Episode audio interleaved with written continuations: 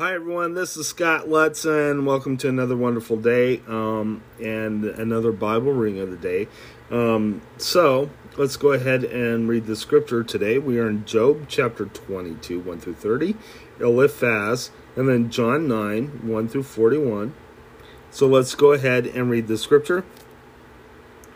Then Eliphaz the Temanite replied, "Can a man be a benefit to God?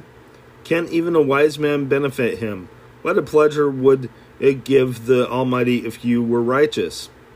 What would he gain if your ways were blameless? Is it for the piety that he rebukes you and brings charges against you? Is not your wickedness great? Are not your sins endless? You demanded security from your brothers for no reason. You stripped men of their clothing, leaving them naked. You gave no water to the weary, and you withheld food from the hungry.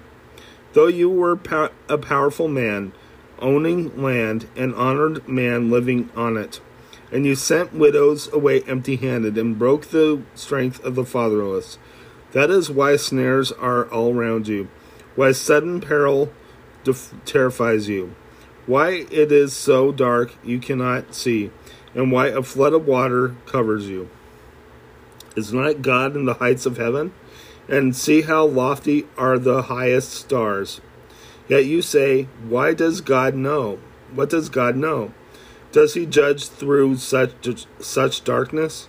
Thick clouds veil him, so he does not see us, and he goes about in the vaulted heavens. Will you keep to the old path the evil men have trod? They were carried off before their time, their foundations washed away by a flood. They said to God, leave us alone. What can the Almighty do to us? Yet it was he who filled their houses with good things. So I stand aloof from the counsel of the wicked. The righteous see their ruin and rejoice, and innocent mock their saying, surely our foes are destroyed, and fire devours their wealth. Submit to God and be at peace with him. In this way, prosperity will come to you. Accept instruction from his mouth and lay up his words in your heart. If you return to the Almighty, you will be restored. If you remove wickedness from far from your tent and assign your nuggets to the dust, your gold of offer to the rocks in the ravines, then the Almighty will be your gold, the choicest silver for you. Surely then you will find delight in the Almighty, and will lift up your face to God. You will pray to him, and he will hear you, and you will fulfill your vows. What you decide on what will be done, and light will shine on your ways.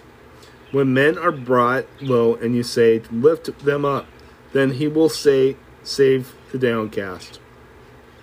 You will deliver even one who is not innocent, who will be delivered through the cleanness of your hands." Let's go ahead and head to your New Testament reading.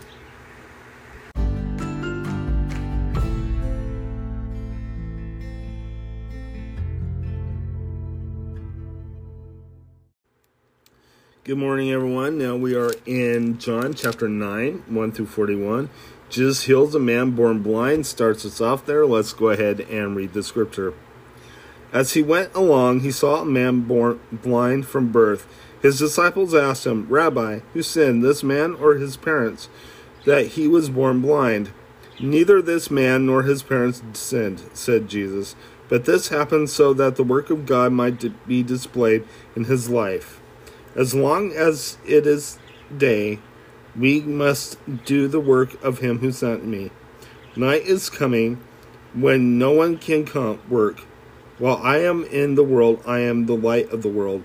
Having said this, he spit on the ground, made some mud with the saliva, and put it on the man's eyes. Go, he told him, wash in the pool of Siloam. This word means sent. So the man went and washed and came home seeing. His neighbors, and those who had formerly seen him begging asked, is this the same man who used to sit and beg? Some claimed that he was. Others said, no, he only looks like him. but he himself insisted, I am the man. How then were your eyes opened? They demanded. He replied, the man they called Jesus made some mud and put it on my eyes. He told me to go to Siloam and wash. So I went and washed, and then I could see. Where is this man? They asked him. I don't know, he said. The Pharisees investigate the healing. They brought to the Pharisees the man who had been blind. Now the day on which Jesus had made the mud and opened the man's eyes was a Sabbath. Therefore the Pharisees also asked him how he had received his sight. He put mud on my eyes, and the man replied, and I washed, and now I see. Some of the Pharisees said, this man is not from God, for he does not keep the Sabbath. But others asked, how can a sinner do such a miraculous sign? So they were divided. Finally they turned again to the blind man. What have you to say about him? It was your eyes he opened.